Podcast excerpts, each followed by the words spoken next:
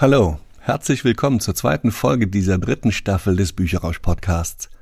In der letzten Folge habe ich euch den Weg erklärt, den neue Bücher zurücklegen müssen, um an ihren Platz im Regal der Bibliotheken zu kommen, damit sie für alle erreichbar sind, die den Weg in die Bibliothek finden. Doch wie können Menschen, die diesen Weg nicht mehr schaffen, trotzdem die Bibliothek nutzen? Diese gigantische Auswahl von etwa drei Viertelmillionen Büchern, Hörbüchern, Spielen oder DVDs – in den nächsten beiden Folgen stelle ich euch die Bereiche innerhalb der städtischen Bibliotheken Dresden vor, die nur dazu da sind, genau diesen Menschen zu helfen. Mein Name ist Markus Annehäuser. Please listen carefully.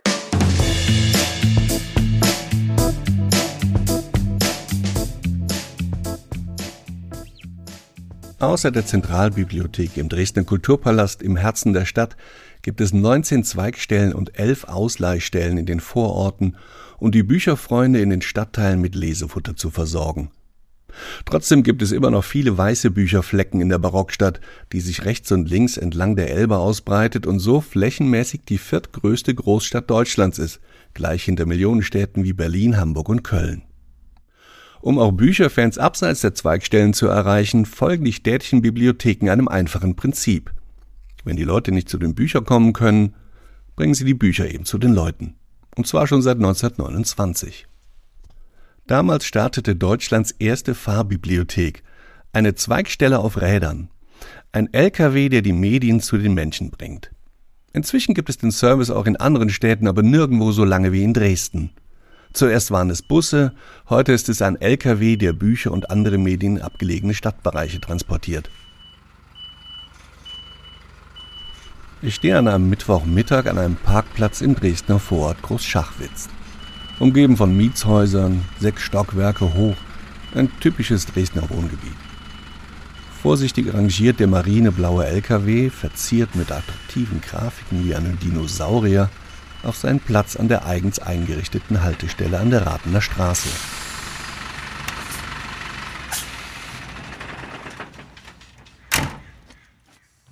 Jan Tempel, der seit rund 30 Jahren mit dem LKW Bücher in Dresden verteilt, öffnet die transparente Schiebetür und klappt die metallene Falltreppe herunter.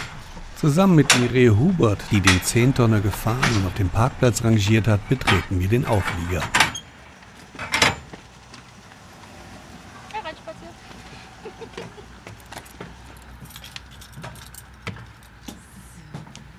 Es sind vor allem Regale zu sehen, als wäre der LKW einmal komplett von innen bis zur Decke damit ausgekleidet. Voll bepackt mit Büchern und Schubladen, in denen CDs und DVDs stehen. Eine Hälfte für Kinder und Jugendliche, die andere für Erwachsene. Gleich rechts neben der Tür steht ein Computer an der Wand. Weiter hinten gibt es einen L-förmigen Kassel- und Arbeitsplatz, der seit Corona mit zwei großen Plexiglasscheiben als Virenschutz ausgestattet ist. Wir stehen jetzt hier in der Dresdner Fahrbibliothek. Das ist ein LKW mit einem Auflieger, äh, in dem ganz viele Regale eingebaut wurden, damit wir dort, wo es keine festen Bibliotheken gibt, sozusagen an unseren Haltestellen, die Leute mit Medien versorgen können. Mireille Hubert ist Bibliotheksfachangestellte seit 2010, also noch nicht so lange bei der Bibliothek wie ihr Kollege Jan Tempel. Aber auch sie muss diese eine einzigartige Anforderung dieser Stelle erfüllen, an die man erstmal nicht denkt. Ich fahre. Ich bin im Bibliotheksfachangestellte mit einem Lkw-Führerschein. Ganz früher war es wirklich so, da waren diese Arbeitsschritte getrennt. Dort hatte man einen Fahrer und dann hatte man die Bibliothekare. Und das hat sich mit der Zeit aufgelöst und so ist es eigentlich gewachsen. Also wir sind jetzt alle beides sozusagen, Fahrer und Fachangestellte. Während Mireille Hubert das Lkw-Fahren dazulernen musste, war es bei Jan Tempel genau umgekehrt. Ich bin hier als Fahrer angestellt, also als ich hier anfing und die ganzen anderen anfallenden Arbeiten mache ich natürlich auch mit. Also Ausleihe und Buchpflege und was alles so nötig ist, dass man hier im Laufe der vielen Jahre haben, hat man sich das halt angeeignet so. In einer der festen Zweigstellen würde er gar nicht unbedingt arbeiten wollen. Ich finde das eigentlich gut hier, dass man so durch die Gegend äh, fahren kann und vor allen Dingen die, die Leute freuen sich auch immer, wenn man da ist. Ist schon ein bisschen persönlicher, finde ich, ja. ja. Und dadurch, dass wir auch schon viele Jahre hier sind, das Stammpublikum, da entwickelt sich das halt so. Dieser besonders enge Kontakt zu den Kundinnen und Kunden ist auch das, was die Arbeit in der Bibliothek auf Rädern für Mireille Hubert so besonders macht. Das ist was sehr Schönes, dass man sich halt wirklich sehr, sehr personalisiert um die Nutzer kümmert, dass man teilweise eben Familiengeschichten schon kennt oder man erkennt schon an der Stimme draußen, wer vorm Auto steht und dann gleich reinkommt oder wenn man auch merkt, dass die Leute sich untereinander kennen. Das ist halt eine schöne, sehr enge Beziehung zu den Nutzern hier. Der entscheidende Unterschied? Anders als in den festen Bibliotheken können die Nutzerinnen und Nutzer die Bücher oder CDs nicht selbstständig an Computerterminals verbuchen oder am Automaten zurückgeben. Der Nutzer kommt halt zu uns, um zu verbuchen, um auszuleihen, wie gesagt, auch mal ein Schwätzchen zu halten. Aber es ist halt auch sehr nah an am Nutzer dran wegen der Beratung, weil bei uns natürlich viele Nutzer zum Beispiel nicht an die oberen Regale rankommen. Oder wir haben zum Beispiel unsere, unsere Kästensysteme, wo die CD, CDs drin sind, die sind ja befestigt. Sonst würden die ja während der Fahrt äh, ihr eigenes Ding machen. Wir müssen halt wirklich ganz viel mit den, mit den Leuten kommunizieren, wie es funktioniert, was ist. Und, aber ganz toll ist auch immer, wenn die Kinder dann kommen. Wie funktioniert denn das und der große LKW und kann ich das mal anschauen und was ist denn dort drin und wie funktioniert denn das?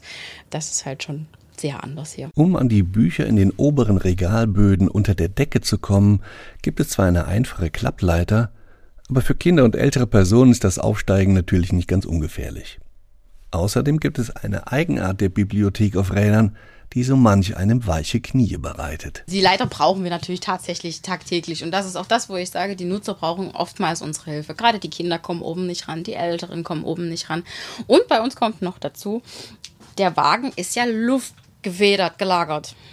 Das heißt, in der schiefen Straße und wenn sich hier drin Menschen bewegen, dann bewegt sich auch der Auflieger. Und es ist für viele Leute sehr unangenehm, auf der Leiter zu stehen und dann diese Bewegung von dem Wagen noch auszuhalten. Dann sagt sie mir, was sie meint und bewegt sich ein, zweimal kräftig nach rechts und links. Und ich spüre ein ganz leichtes Schaukeln des LKWs. Das merken Sie, ne? genau. Und da ist es wirklich halt wichtig, dass wir eben den Nutzern auch zur Verfügung stehen und sagen, ja, das mache ich. Man ist selber dran gewöhnt. Also ich hatte mal eine, eine Nutzerin, die sagte, merken Sie das? Und ich sage, was meinen Sie denn? Na, hier ist es wie auf einem Schiff. Der Vergleich mit einem Schiff ist gar nicht so verkehrt. Denn genau wie ein Schiff für das Leben auf der stürmischen See gerüstet ist, ist auch der Bibliothekslaster auf die besonderen Erfordernisse für das Leben auf der Straße vorbereitet.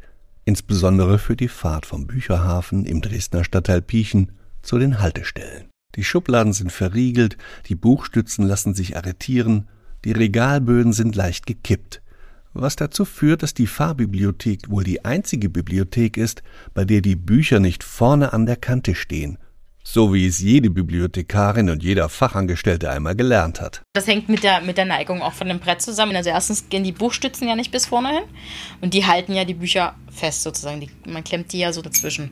Also es ergibt keinen Sinn, die nach vorne zu ziehen. Je weiter vorne die stehen, umso schneller hüpfen sie halt beim Schlagloch mal raus. Oder wenn man um die Kurve fährt. Ja.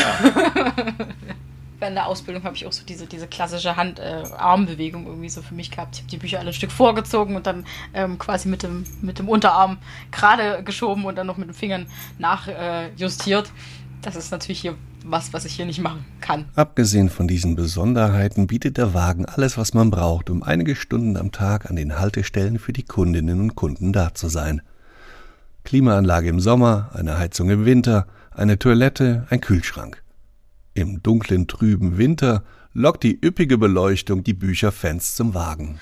Sieht auch immer ganz hübsch aus von draußen dann, unsere Tür. Und ja, man kann eigentlich ganz gut durch den Tag kommen. An vielen der Tage warten die ersten Kundinnen und Kunden schon an der Haltestelle, bevor der LKW eintrifft. Heute lassen sie auf sich warten. Doch dann trödeln die ersten ein. Was bestellen wollen?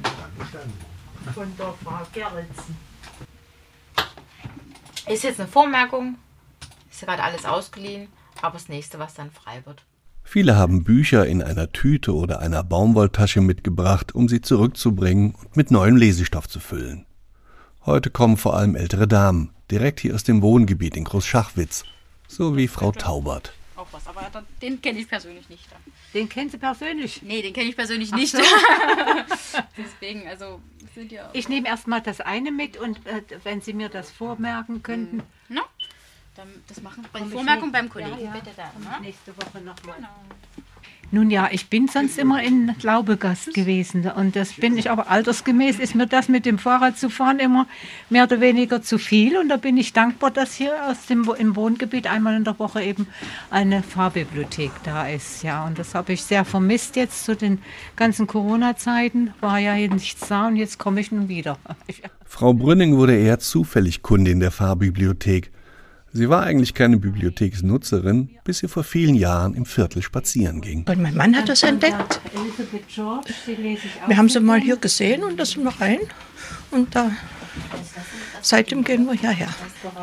Früher, wo ich arbeiten gegangen bin, haben wir uns so unter Kollegen immer ausgetauscht. Aber seit die Pfarrbibliothek hier ist, also wie gesagt, seit ich das entdeckt habe, bin ich hier. Aber nicht alle Kunden kommen persönlich vorbei. Man kann in der rollenden Bibliothek auch anrufen, wie in jeder anderen Ausleihstelle.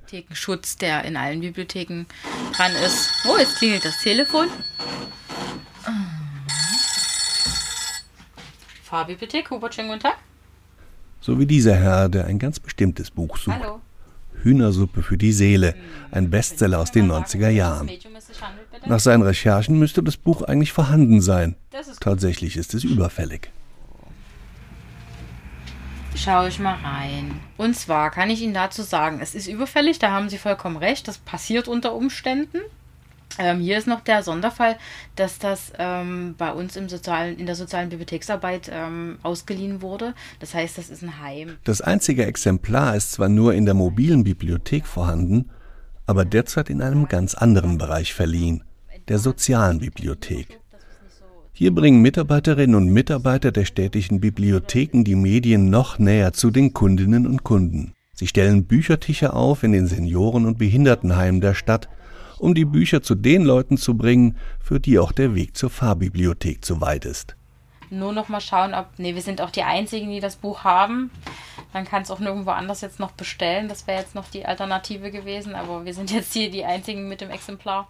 Ähm, kann ich nur noch mal konkret bei den Für Jan Tempel und Mireille Hubert war das die erste Station ihrer Tour. Nach zweieinhalb Stunden geht's in den Nachbarort Kleinschachwitz. Feierabend ist dann um 18.30 Uhr. Dann heißt es, alles wieder festzurren für die Fahrt zurück zur Zweigstelle Piechen. Morgen sind dann die nächsten drei der 14 Haltestellen dran, die das vierköpfige Team mit ihrer Bibliothek auf sechs Rädern ansteuert.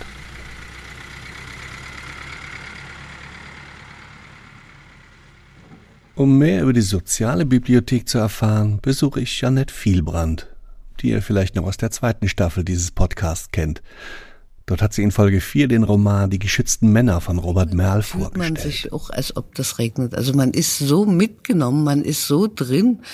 Ja, da schafft das wirklich gut, seine Leser an. Ich treffe sie an einem ihrer Büchertische in einem Seniorenheim in der Nähe des Dresdner Jenice, der ehemaligen Zigarettenfabrik, die viele Touristen wegen der ungewöhnlichen Architektur für eine Moschee halten.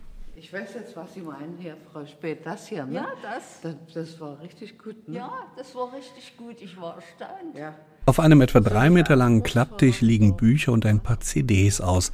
Darunter stehen rote und blaue, rechteckige Transporteimer mit weiteren Medien.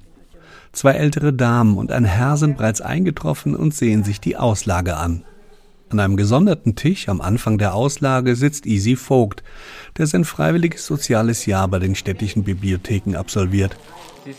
Er nimmt die Rückgaben entgegen, die manche in den Körben ihres Rollators oder einer Baumwolltasche mitgebracht haben. Jeanette Vielbrand steht hinter dem Tisch und wartet darauf, dass sie ihren Kunden helfen kann. Bei uns ist es nicht so, dass wir die Türen öffnen und die Leser strömen zu uns, sondern wir äh, suchen die Leser auf. Dazu haben wir einen Pkw zur Verfügung und wir fahren dann mit äh, vorher gepackten Sendungen ins Seniorenheim, ins Pflegeheim eher seltener. Das sind aber auch oft Begegnungsstätten dabei oder auch Heime für Körperbehinderte. Blindenstammtisch war bisher immer noch dabei. Insgesamt besucht das Team um Jeanette Vielbrand derzeit 25 Institutionen, in denen sie ihre Büchertische alle sechs Wochen aufstellen. Die Betreuung ihrer Kundinnen und Kunden erfolgt dann vor Ort sehr persönlich. Also wir stellen je nachdem ganz individuell eine Sendung zusammen, entsprechend den Bedürfnissen, den Interessen der jeweiligen Benutzer, Bewohner. Da gibt es auch Wunschzettel, die abgegeben werden und wir versuchen natürlich äh, sehr oft die Wünsche unserer Nutzer einzugehen, stellen dann so eine Woche vorher die Sendung zusammen. Das sind fünf bis zwölf Körbe, je nachdem, wie groß äh, dort der Andrang ist. Und dann fahren wir in die Einrichtung. Die Leute kommen dann, geben ihre gelesenen Sachen ab, äh, suchen sich was Neues aus, versuchen sich ein bisschen auszutauschen über die gelesene Literatur und geben gegebenenfalls den nächsten Wunschzettel ab. Ein Blick auf den thematisch sortierten Büchertisch offenbart schon die besonderen Vorlieben der Klientel der sozialen Bibliothek. Ganz links gibt's Romane und Bildbände zum alten Dresden und Sachsens Könige, daneben ein paar Gesundheitsbücher – Prominente wie Loki Schmidt oder Jürgen Drews. Romane von Hera Lind finden sich genauso wie die von Uta Danella. Heimatromane wie der Bergdoktor oder der Bauerndoktor sind auch zu finden. Und dann gibt's noch eine Reihe von Büchern, die nicht nur thematisch passen, sondern auch an die ganz besonderen Probleme der älteren Leserschaft angepasst sind. Wir haben einen großen Schwerpunkt auf Großdruckliteratur. Natürlich, unsere Leserschaft ist schon betagt und da gibt es so ein paar Alterserscheinungen. Also unter anderem sollte die Schrift auch groß und deutlich sein. Da haben wir natürlich einen großen Bestand. Wir haben auch viel so, ich sag mal, leichte Literatur, einfache Literatur, weil die Leute haben ja schon ein bewegtes Leben hinter sich, auch unter anderem in Krieg und es ist dann oft so, dass die Nerven schon ein bisschen dünn sind und da sollte es doch schön sein, was im Buch passiert. Territorialliteratur ist sehr gefragt, also altes Dresden, neues Dresden, Dresdner Umland. Geschichte, besonders die, na, die alten Ostgebiete, also die Masuren, die Sudeten, die Schlesien, da kommen ja viele von unseren Lesern her, die dann geflüchtet sind. Das ist ja, ja, so ein bisschen äh, Biografie getriggert, dieses Gebiet, und das äh, findet auch einen großen Andrang. Da heutzutage kaum noch jemand weiß, welche Regionen zu den alten Ostgebieten zählen, hängt am Arbeitsplatz von Jeanette Vielbrand in der Zweigstelle in Piechen eine alte Karte aus einer Zeit, als Deutschland noch deutlich größer war und bei der man sich beim ersten Mal ein wenig wundert, warum die Karte da hängt. Auf jeden Fall. Als ich äh, hier anfing, habe ich auch gedacht, oh mein Gott, was ist das für eine alte Karte? Mir hat sich der Sinn dann recht schnell erschlossen. Also das ist eine Karte mit den Grenzen des Deutschen Reiches von 1937 beziehungsweise auch 1918. Das hat natürlich mit den Kriegen und der Geschichte zu tun, weil ein Großteil unserer Leserschaft kommt natürlich aus den alten Ostgebieten, also sprich Ostpreußen, Westpreußen, Pommern, Sudeten, äh, Schlesien. Und äh, bevor ich hier anfing, war mir das alles nicht klar, wo das liegt. Und es war eben alles eine graue Masse. Und dadurch, durch diese Karte, hat sich das bei mir als geografisches Bild geformt und ich brauche das natürlich auch, um äh, gezielt Literatur auszuwählen. Wenn mir jemand sagt, ja, hier, ich bin in Masuren aufgewachsen, dann, äh, ja, dann kann ich direkt äh, loslegen. Das ist eine große Hilfe und wir erklären das auch den Azubis und den FSJlern, nie, dass da mal ein falscher Eindruck entsteht. Also das ist ergänzendes Informationsmaterial. Die Büchertische sind aber nicht einfach nur ein Ort, an dem die älteren Damen und Herren eine Auswahl an interessantem Lesestoff finden. Es ist vor allem ein Ort, an dem man sich mit anderen trifft und über Bücher, aber auch alte Geschichten von früher schnacken kann. Ja, so Bücher muss es geben. Und äh, da habe ich manchmal, oder ich lege sie hin, ich sagte Ihnen ja schon, wir sind zehn Jahre nach Sylt gefahren, es sind Bücher neun Jahre mitgewandert. Herrlich. Ja. Und dann sind sie dort geblieben. Der hat auch nur Bücher im Schrank, ne? wir kennen ihn ja, ja gut, denn der uns immer das, die Apartment vermietet. Dann habe ich gesagt, wissen Sie was, jetzt lass ich es, aber ich darf, sag ich, dann macht mit, was er wollt. Sissys letzte Reise, das regt mich auf, dass die arme Sissy umgekommen ist. Das darfst du mitnehmen? Nein. Auch nicht. ja, ein Krimi. Krimis sind hier. Du bist der Krimi-Fan. Krimis. Wir haben natürlich 90 Prozent weibliche Leser, würde ich sagen. Aber wenn ich mal männliche Nutzer habe, freue ich mich auch sehr. Also, die haben dann natürlich ganz andere Interessen und treten auch am Büchertisch anders auf. Also, ja, doch schüchterner, muss ich sagen. Aber da hatte ich auch schon einige, also auch interessante Biografien so. Und während sie mir die Geschichten einiger älterer Damen und Herren erzählt, offenbart sich, woher Jeannette Vielbrands Begeisterung für ihre Aufgabe kommt, dass sie gerade diesen Menschen Freude und Unterhaltung ins Haus bringen kann. Das sind alles Zeitzeugen. Also diese Generation, wenn die ausstirbt, wir werden das nie mehr so hautnah erfahren, was im Krieg passiert ist, was in der Flucht war, wie schwer die Zeit nach Kriegsende war mit Kindern und Lebensmittelknappheit.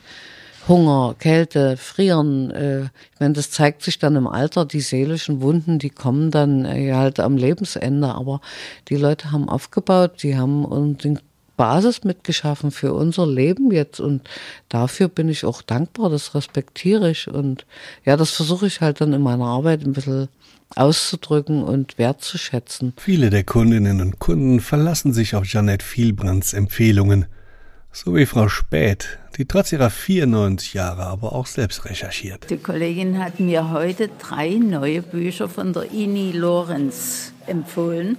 Die nehme ich mit. Also ich habe deren Bücher sehr gern gelesen. Das hat mich sehr interessiert und deswegen habe ich die drei neuen gleich mitgenommen. Ich entnehme es den Büchern, die ich ausleihe. Da steht ja oft hinten Empfehlung, was es noch alles von dem Schriftsteller gibt und die Titel von den. Und die schreibe ich dann auf den Zettel und sie nimmt mir das ab und besorgt das meiste. Aber sie weiß, was ich vorziehe. Balkon so. zubauen, da kannst du Ja, ich würde ja gerne, das macht er ja nicht. Ich danke schön, Ihnen Frau vielmals. Danke Bis zum nächsten Mal, 2. Ja. November. Ich würde das mitnehmen. Ja. Und dann hier eins von denen. Und mach's gut. Ja, tschüss. Tschüssi. Mit den Büchertischen kommen die städtischen Bibliotheken Dresden ihrer Leserschaft schon sehr entgegen. Doch es gibt noch einen Dienst, der die Bücher sogar bis in die eigenen vier Wände bringt. Diesen Bücherhausdienst stelle ich euch in der nächsten Folge vor. Am besten ihr abonniert einfach den Podcast, dann werdet ihr automatisch über die nächste Folge informiert. Bis dahin, alles Gute.